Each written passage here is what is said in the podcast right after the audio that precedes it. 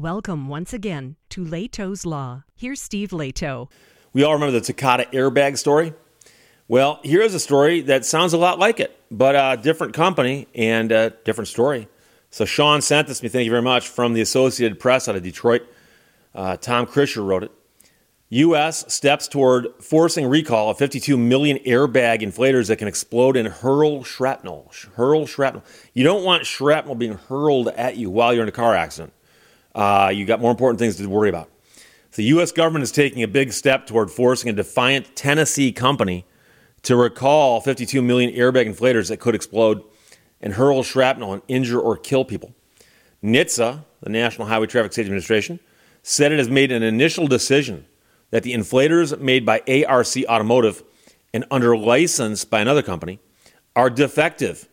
The agency scheduled a public hearing on October 5th, a required step before deciding to seek a court-ordered recall. The process generally is this. NHTSA tracks information regarding complaints people make and things that are safety issues with automotive issues. So they start hearing that a certain problem is happening with a car, it's a safety issue. They start tracking it. When they think it becomes statistically significant to the point where it's obviously not a one-off, it's not an oddball thing, it's actually a problem with a platform or a model or something, they can then approach the manufacturer and say, we think you should do a recall. And many companies will say, okay, we will. Depends on how big the recall is going to be, though. And occasionally they get pushback. I've seen it from vendors and I've seen it from manufacturers. I remember a famous example where NHTSA told Chrysler that they had a problem with how the seat belts were anchored in the back seat of one particular car. And Chrysler put up a fight on that. And so you can object, but if you don't cooperate with them and just do it voluntarily, they say, fine, we're going to hold the hearing. And after the hearing, depending on how it goes, we could order the recall. However, if you're involved in this, as you might guess, if they order the recall and you disagree with it, you can fight them in court.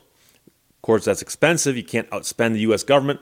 But it might be worthwhile if they're asking you to recall 52 million items.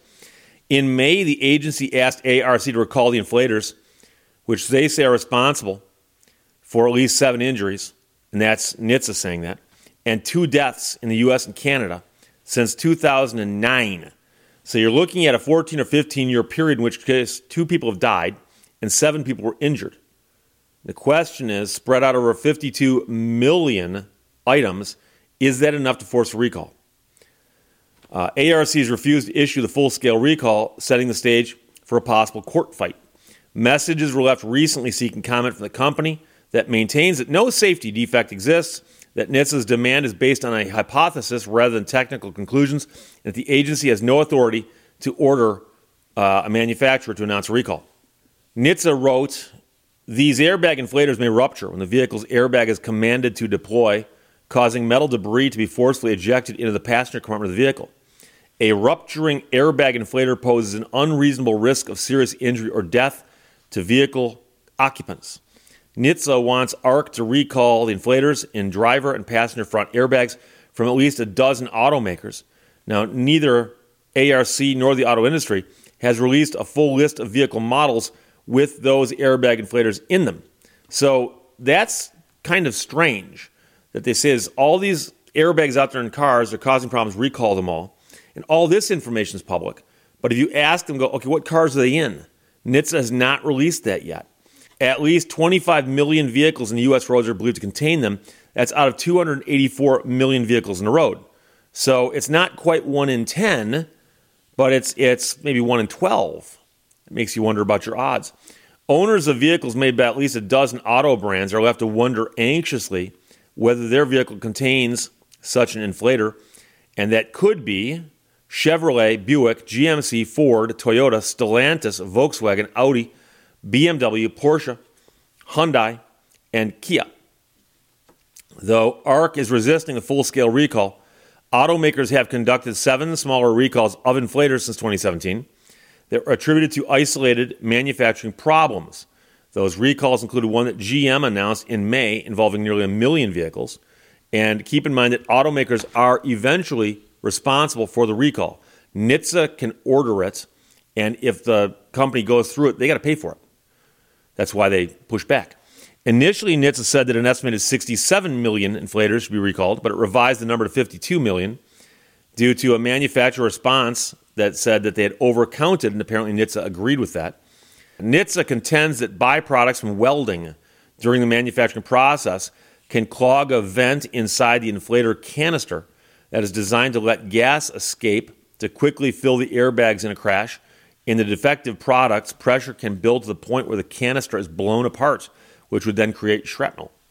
The inflators that NHTSA seeks to recall are from before 2018, when ARC finished installing scopes to monitor welding byproducts and events. NHTSA said in April it was unaware of any explosions involving inflators that were manufactured after that point.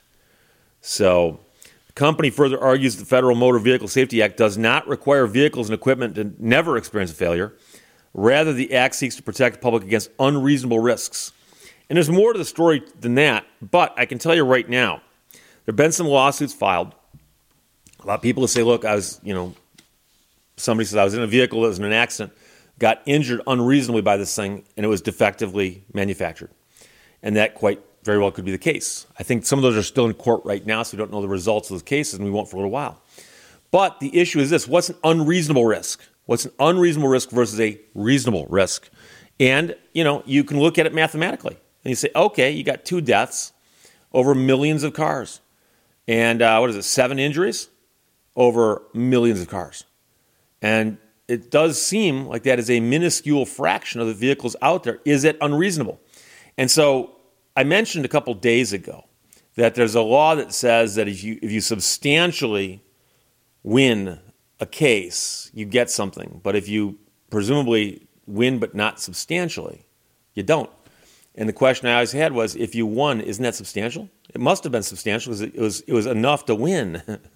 Which is, most people simply want to win. Can you imagine if they went back after the season ended in baseball and said, oh, by the way, we've decided to only count the games where you won by 3 runs or more? 2 or more doesn't count. Be like, no, of course. No, you win, you win. And so the question is, what's an unreasonable risk? Is the unreasonable risk how many injuries per thousand? Or is the unreasonable risk the mere fact that the airbag going off could injure you more than the car accident would have? Which seems unreasonable to me. I wouldn't want the airbag to injure me more than the car accident would have without the airbag. And if that's the case, that seems unreasonable to me in one instance. But I don't know that a court's ever actually ruled on that particular language. And so every now and then when somebody's facing this, they sit down and they go, okay, government wants us to recall 52 million airbags. That literally means tell the people to bring it in and we will replace it at our cost. The cost of notification for 52 million people is actually an oppressive number. You don't want to know what that number is. I don't know what it is, but I guarantee you it's large. Because, as we've pointed out before, you send them a postcard and half the people don't respond. Did they see the postcard? You send them another postcard. They don't respond. You then send them a letter. I've heard of them before. They actually called somebody after sending registered and certified mail. And so the burden is on them to notify 52 million people. And that's only a fraction of the cost, because then you got to say, okay, bring the car here and we'll fix it at our cost. No cost to you. So now you've got to manufacture the part, ship it to the place where they're going to get the work done, handle all the logistics of that, and excluding everything I just described to you, simply the cost of making 52 million new airbag inflators and saying, yeah, here you go, 52 million. That's going to cost some money. And so what happens generally, I would assume, in a corporation like this facing an issue like this, a bunch of honchos sit down in a room with some attorneys and some experts on automotive law and NHTSA, and they go, what are our choices? Well, option A is what that man on the video just described. That's expensive. Option B is we can fight this at the hearing, and if we lose there, we can fight that in court. Will we win in court? Hard to say, but it does get you into a battle where the answer is probably a binary proposition, meaning that you either recall 52 million airbags or you don't. So is there a chance that you can go in and come out the other end with a court saying you don't have to do that? You don't have to do that. If that's possible, you might want to roll dice in that and take a shot. If it's not, you might want to go, okay, what can we do to either reduce the cost of doing this for 52 million vehicles or perhaps narrow it from 52 million to a smaller number? And that, if that's possible, that would be nice too, but you never know. But the scary part is that right now, they've not identified the vehicles these airbags are in, and it makes you wonder. I've never been in a car where the airbag deployed. Just never have. Driven a lot of miles in my life, been in a couple minor accidents, never my fault. But I've never been in a car with the airbag deployed. I know people who have had airbags deploy, and I've known people who were hurt by the airbags deploying because it is a violent thing that happens right in front of your face as quite often you are about to go forward and hit the steering wheel. Instead of hitting the steering wheel, the airbag hits you. And I've had people tell me that they were hurt, but not hospital hurt, but, you know, shaken up a little bit or burns or scrapes or something from the airbag. I've also had stories before where people got injured, and it's unclear where the injury came from, whether the injury would have been that bad or not without the airbag. And I've also heard people before who were injured severely by airbags. I'm not going to get heavily into that, but there were also stories years ago, someone sitting in a car in a parking lot with the car in park and the airbag just goes off. And so weird things can happen with mechanical stuff, and bad things can happen. The question is 2 deaths and 7 injuries, is that enough to have a recall for 52 million airbags? And the question is, we don't know. The answer is we don't know. We'll find out soon. So as of right now, it looks like the two sides are lining up to do battle. We'll see what happens. Sean, thanks for sending it from the Associated Press and Tom Krischer, who wrote it. U.S. steps toward forcing a recall of 52 million airbag inflators that can explode and hurl shrapnel. Questions or comments, put them below. Let's talk to you later. Bye-bye. Thank you for watching Lehto's Law. Computers are not intelligent. They only think they are.